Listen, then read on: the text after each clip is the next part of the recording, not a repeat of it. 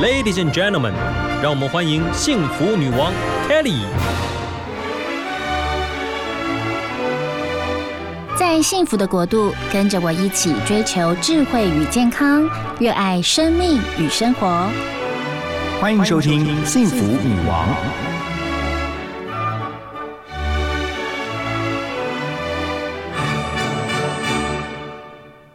今天节目特别邀请到康健杂志的记者陈魏成。Hello，魏成，你好。哎，大家好。魏晨是第二次来到我们幸福女王的节目，对吗？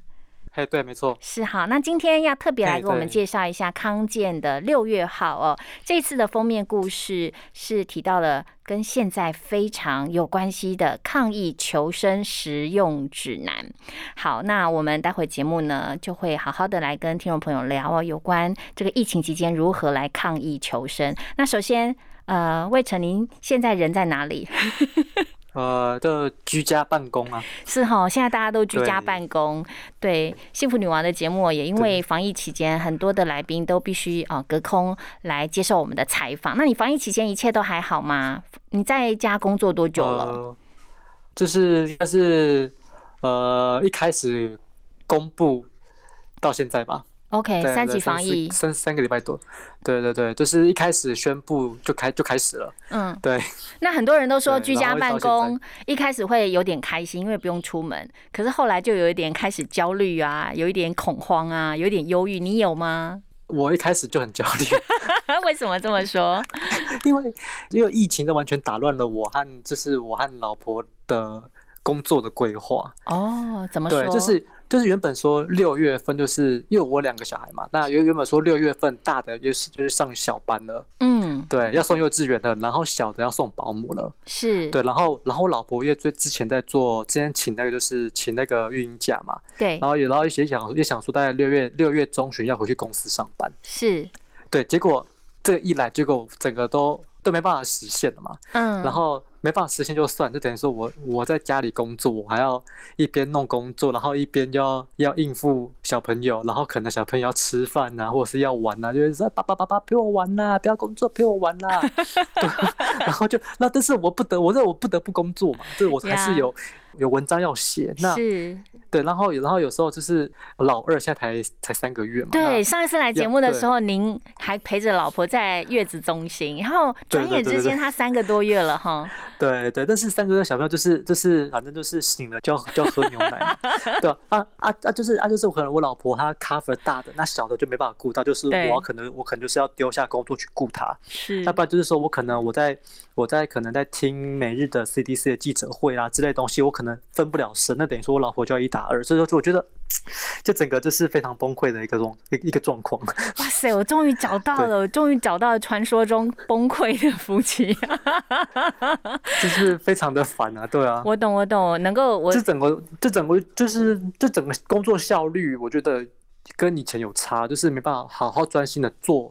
一个同一个时间只做一件事情，的确，对我稍微同理你一下，我觉得如果我像是你这样的状态，多多少少真的也会崩溃，而且三餐还要料理，对不对？三餐都尽量要在家里吃，没有办法出门，但是你还要负责，偶尔还是得呃外出采买一些跟吃的有关的东西，对不对？身上的责任真的很多，辛苦了。然后今天还要来到我们幸福女王啊，真的就是工作现在正关在房 间里，然后 辛苦了。我我也很久。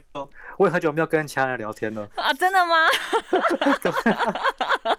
我懂，我懂，就是可能写稿子啊，然后有一些呃正式的采访的工作，那很开心，我们的节目可以稍微让你这个疏解一下你的心情。好，那我们回归到主题，这一次呃康健杂志六月号特别呃跟大家分享的就是抗疫求生实用指南。哇，这个真的是现在最实用，而且是很多人都很需要的内容。是没错，里面其实包括了一些资讯性的东西，跟一些非常实用的东西。我觉得这本，我觉得应该说我们原本六月的封面其实并不是这个哦，真的。对，我们原本六月封面其实我们早在五月初就已经几乎都已经做好了，是。但是是因为我们到了那个就是呃到了五月中后段就开始就开疫情开始爆发了嘛，嗯。然后我们这个封面大概在在大概两到三天内就把文章全部。写好了，嗯哼，对，这什么就是把这分工，然后全部有我我看了一下文章，大概可能有大概四十篇左右吧。OK。然后然后四十篇的文章，然后几乎就全部就两三天内就四十篇就全部写好了，然后就就就交给他一个美术设计去去设计，然后这本的封面啦，从一开始的企划到整个完工，就是整个的版面做出来就在一个礼拜多而已。其实我觉得蛮赶的，但是我觉得是蛮实用，而且是蛮及时的一本。的一个内容这样子，呀，就是因为呃疫情啊，还有读者的需求，所以呢临时撤换封面故事，大家呢反而更有效率。那这些提供的内容，我觉得非常的实用，像是你们呃一开始就提到了新冠肺炎跟感冒。是可以有区分的，因为其实你知道吗？我这段期间跟我一些朋友啊开会啊，那陆陆续续有一个人，他先跟我讲说他有点发烧，可是他到医院的时候呢，医院不给他筛检，叫他回家好好休息。然后我昨天跟一个呃一另外一个伙伴开会的时候，他也说他最近感冒了。所以有些人听到哎你感冒了，可能就会哦是怎么样了吗？但是你们就很。呃，把这个 highlight 出来，叫大家要留意。其实新冠肺炎跟感冒还是区分开来的，是可以分开看。因为你不可能说平常日子大家还是会感冒嘛，身体不好还是会感冒啊。OK，所以怎么样去区分？有没有一些重要的关键跟我们说一下？嗯，其实大家都常说，就是新冠肺炎其实最容易发生就是就是发烧嘛。嗯，对，就发烧。然后，但是其实很多的应该说新冠肺炎很多的症状其实是跟感冒其实很像的，是。对，但其实所以说这些症状啊，除了第一个就是发烧嘛，那第二就是其实就是胸闷或者是呼吸急促之类的的问题。这因为呼吸急促跟胸闷其实是一般的感冒其实是不太会出现这种问题。嗯哼，对，一般因为一般感冒是属于上呼吸道嘛，是对，但是新冠肺炎它会感染到肺部，所以说你可能会出现一些呼吸窘迫的的一些问题或者是症状。然后再好，因为它是加上它是病毒感染嘛，但是一般感冒其实你很少发烧，除非你是流感。嗯哼，对。那如果说你是一感冒，其实不太会发烧。但是如果说你这次有出现这些症状，你有发烧，然后你可能又有到一些就是高风险的地方，可能市场、嗯，卖场，或是你有做可能大众运输工具或到人比较多的地方，对，那你可能就要开始怀疑说，哎，我是不是有这样的问题？我是不是我是不是该去做一些快筛之类的问的措施这样子？嗯哼，所以就我觉得在这段期间呢，像我的节目当中也格外跟大家分享，就是你要照顾好自己的免疫力，然后呢，居家防疫的时间呢，真真正就是健康真的是最重要。那你就不用啊要去这个分辨什么叫做感冒，什么叫做新冠疫情。但是如果你真的常常出门，多多少少真的要留意，这才是最重要的，戴口罩啊，多洗手。好，接下来呢，Kelly 要特别关心。一下，其实记者的工作真的是出生入死啊！我之前有一个学长，还特别都是去伊拉克采访那个战争啊，所以记者常常都是在第一前线啊，采访各式各样的新闻给我们。那当然，魏成您是在这个呃月刊哦，《康健》杂志，好像没有到那么的一定要到前线去。可是你观察到的记者工作真的很危险哦，大家真的也都要到医院啊，到疫情指挥中心啊，其实染疫的这个风险也格外的高。对啊，因为其实像之前那个像那个陈时中部长，他就有说，记者其实也算是高风险的一个行业啦。是，对。然后那个侯友谊之前也讲说，如果说好，我们真的不幸进入到四级全国封城阶段，就是每个都不能出门。是。那只有少数职业可以继续维持，那记者媒体是其中一个。没错。对等于说我们是，就是我们是呃，要说记者是风险高，然后。要必须持续去做的一个工作，这样子。对，所以就有人提出说，疫苗的顺序哦，哦，记记者的工作哦，有关这个媒体工作者也必须要在前线哦，所以疫苗的顺序就必须要提前哈，对不对？是没错，就像是我们的，像是我们像我们月刊文字记者可能不太需要，像我们月刊呢，我们没有像 daily，就是说可能要都要去跑 CDC 又跑医院，嗯，那但是像我是文字记者，我就可以挖掘到很多。呃，内幕对，是哈，对，就是就像是之前采访一个护理师，他是某公立医院的护理师，那他也是他也是照顾就是确诊的患者，那他就揭露了很多呃医院内部的一些嗯，类似措施不当，嗯，或者是硬体设备不足，嗯，或者是根本就是医护人力不够，那光就是开始从其他的科室。嗯，去抓一些很没有经验，就是因为他越呃那些，但是说在照顾这些病人的护理师，可能都要会呃自我防护，可能要会穿隔离衣啦，可能要会一些自我防防护措施，但是并不是每个护理师都会，像是门诊护理师可能不会，嗯，或者是开刀房的护理师，他可能学的东西并不是说啊我要怎么防止被感染，嗯，所以说但是因为人力不够嘛，嗯，所以说他们就找了这些原本没有经验的护理师，就开始就是。赶样子上架，就是可能也没有很好的事前训练就上战场了。嗯，所以医护人员在这段期间真的格外的辛苦。我周遭好多朋友，他们都发起了送便当啊、送物资啊，然后真的不断不断，每一天、每个礼拜这样的送送去给医院，然后不同的医院都去关怀这些医护人员，他们真的辛苦。记者很辛苦，医医护、警消这几个行业都真的是很辛苦。那回到今天这个康健六月封面故。故事的主题，刚刚有提到新冠病毒，其实它究竟能够传多远啊？而且据说塑胶跟不锈钢是新冠病毒最喜欢的材质。是，那其实呃，时间能够传多远，或者是停留多久的这种研究啊，其实呃，都还比较像是类似呃实验室里面的研究。是，对对，因为实验室它可以它可以控制你的温度。湿度，但是外面不太可能嘛，所以说这个就是当做参考，就是说，哎，其实你可以有一个基本的基地概念，就是说，哎，可能呃，新冠肺炎它可以在口罩上面可以存活九十六个小时，最久哈，口罩好久哦，对，九十六个小时，九十六个小时等于是四天哎，对，就等于说很多，像之前之前很多医生建议就是说，你可能去医疗院所，甚至你出去外面买东西回来，嗯哼，你就把口罩丢掉，换一个新的，嗯哼。对，因为口罩的这个病菌哦，病毒可以存留九十六个小时之久，真的很恐怖。那其他的物品大概会留多久？嗯，像是呃不锈钢的话，就是可能不锈钢的桌子或者不锈钢的瓶子是哦，这个还可以存留大概一天到两天的时间。嗯哼，对。然后衣服的话就二就是一天。嗯哼，对。然后。呃，铜板就是假如说是铜币啦，或者铜材质的东西，可以存留到四到五个小时这样子。嗯哼，对，所以说呃，我现在啊，就是去外面买东西回来，即使我只是去我家巷口的的小杂货店，可能距离可能就两百公尺而已。嗯哼，我那边买东西回来，我也是全身。衣服丢洗衣机，裤子挂在阳台，是，然后就去洗澡这样子。哦，你会不会先喷啊？像我们是一回家就在门口，然后全身上下全部喷，然后身上所有的包包也喷，然后呢提回来的购物袋全部都喷一轮，然后鞋底也喷，然后呢 才 对啊，就在门口就摆一瓶大瓶的跟酒精有关的那个，大家可能用的牌子什么都不一样，就是类酒精的那些东西。OK，全身上下先喷一轮，包包也喷。我觉得叫叫有点矫枉过正。真的吗？我个人觉得啦，对啊，我想说，嗯，回来时候，因为我回来之后我也不接触任何东西，一回来我就直接先去洗手。OK。对，然后洗完手之后就把衣服脱一脱，然后就就直接进浴室洗澡。是是是。哦，你家里有小小孩要格外留意，像我们这样，没错，我就觉得我们全家都这样做，哎，所以在家里面人都会走出来，然后帮忙这个外出的人从头到尾喷到脚，然后就确认一下今天到底有去了哪里。如果很单纯哦，像我来电台，我就觉得很单纯啊。OK，坐我先生开的车，然后呢，很单纯就回去，可能就还好。可是如果真的有去稍微买一下菜什么的，你真的就是要留意了。真的没错，对。好，那像举例来说，哎，大家又有提到哦，病毒透过气溶胶比飞沫传播的更远，可不可以跟我们解释一下，究竟什么是气溶胶？气溶胶其实之前就有一些研究在说，因为原本我们都以为说。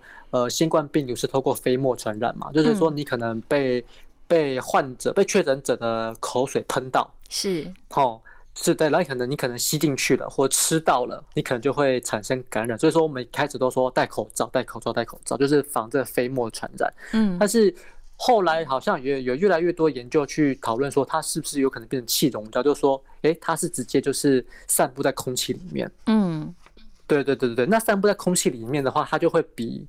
它就会比飞沫还要传得远，因为飞沫它毕竟有水嘛，所以说它它比较重，所以它传的距离比较短。但是呢，变成气溶胶形式之后呢，它的那个重量跟那个大小微粒都会变得比较小，所以说它相对可以传的比较远。嗯哼。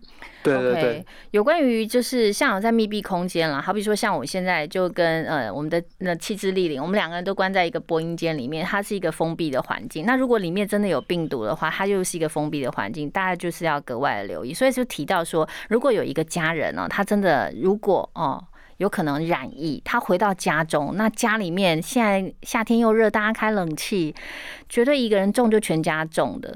真的很难去避免，所以真的为为了为了要保护自己，也爱护你的家人，大家外出的时候到回到家，真的要做好这个防疫的工作很重要。还有就是，如果你真的哦没有这做好这个隔离检疫，其实最高罚款可以到一百万元。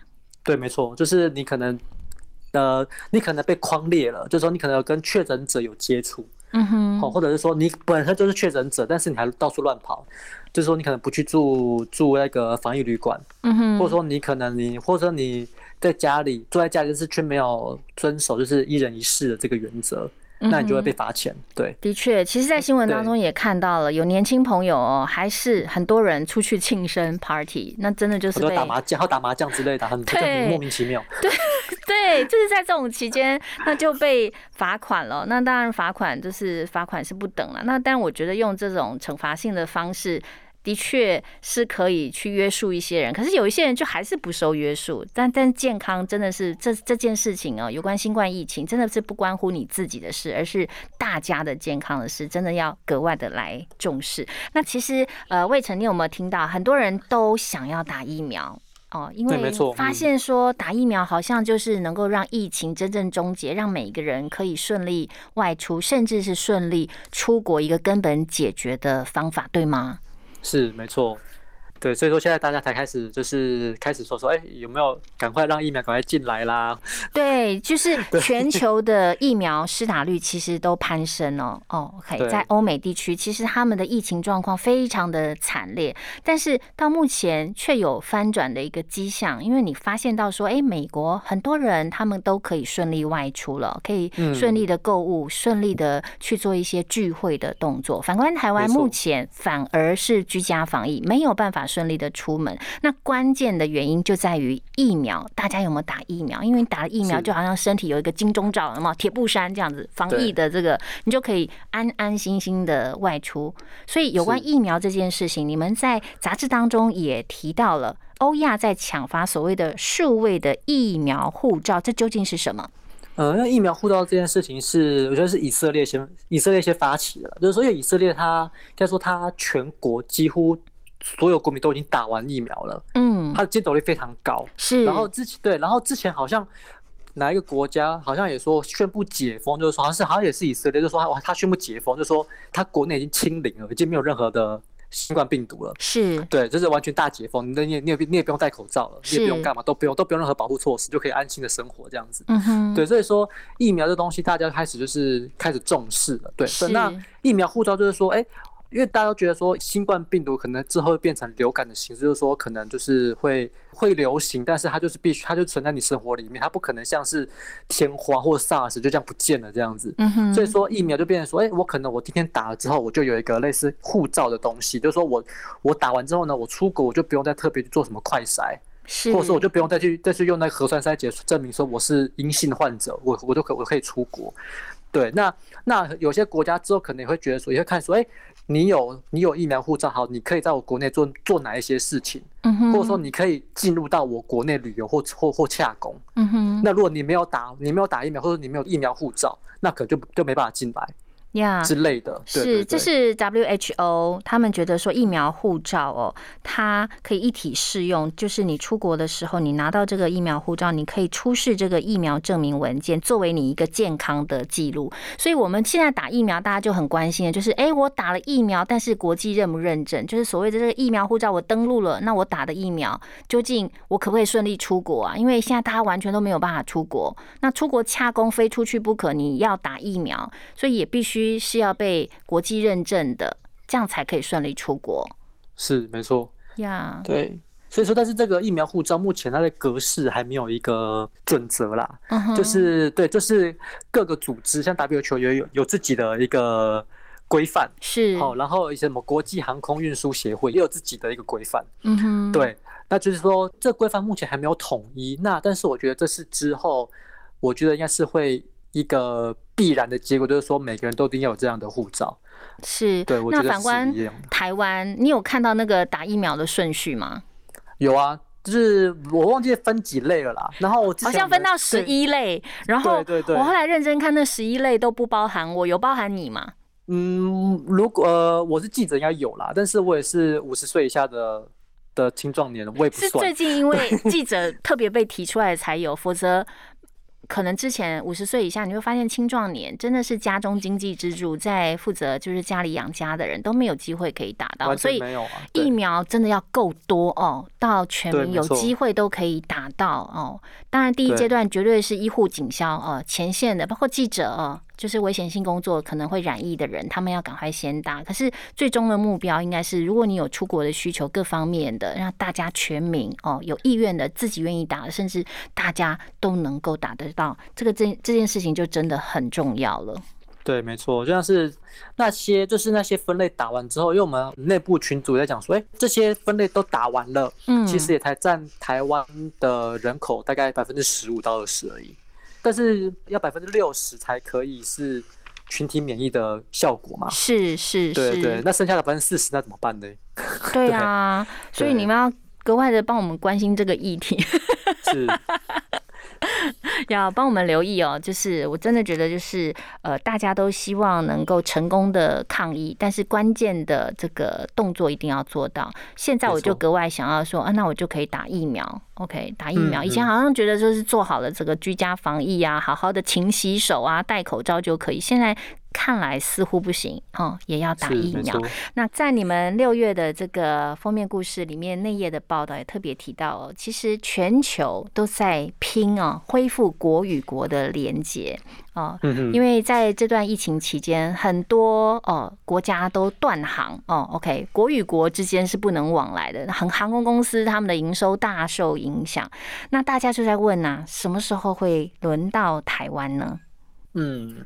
嗯，应该还是要看我们疫苗施打率怎么样吧。是，对的，就像刚刚讲到说嘛，就是就是你疫苗，你有打疫苗，国外才敢放你进去嘛，是，才敢跟你有连结嘛。嗯哼，对，那我觉得这是一个这是一个重点，就是疫苗到底能不能打得到这件事情。因为刚才讲到说，呃，新冠病毒就有可能就是变成是一个跟我们人类生活共存的一个病毒了。嗯哼，对，那我们就是看说就是。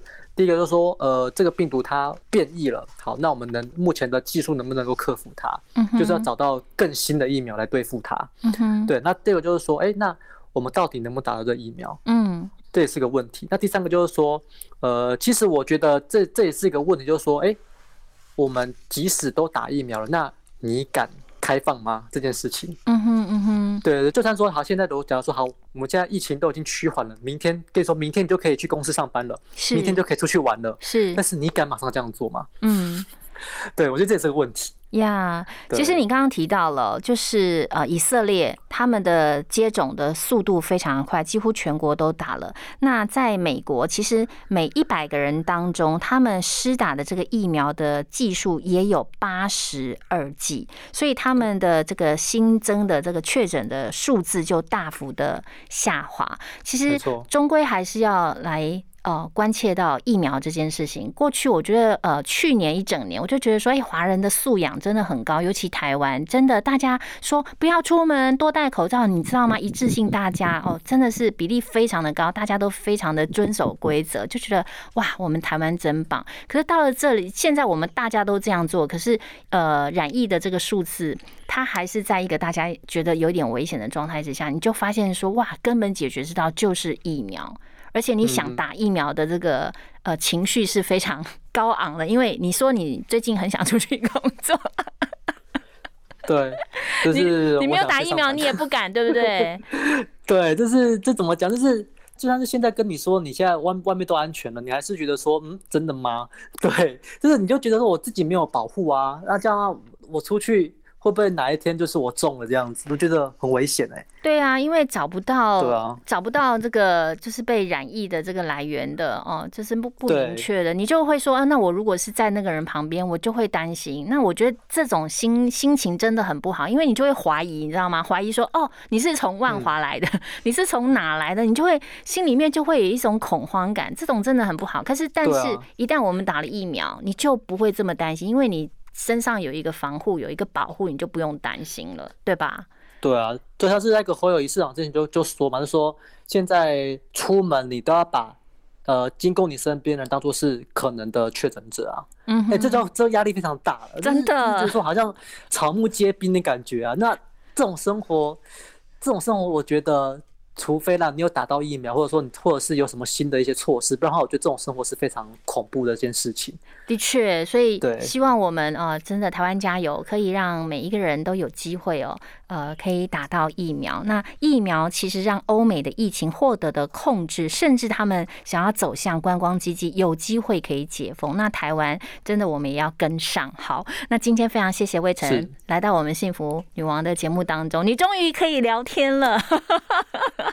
你刚刚在节目一开始说，我也好久没有跟人聊天，的的确确有在啊，在 这个工作上，大家都非常的紧张，所以要在这个假日的时候要放松一下。那你待会要好好陪你的老婆小孩一起哦，在假日好好吃个饭哦。嗯，没有吧？大家工工作啊，现在是我工作的时间。好啦，加油加油！那我们一起跟我们的听众朋友说拜拜，也祝福所有的听众朋友健康平安，拜拜，拜拜，大家拜拜。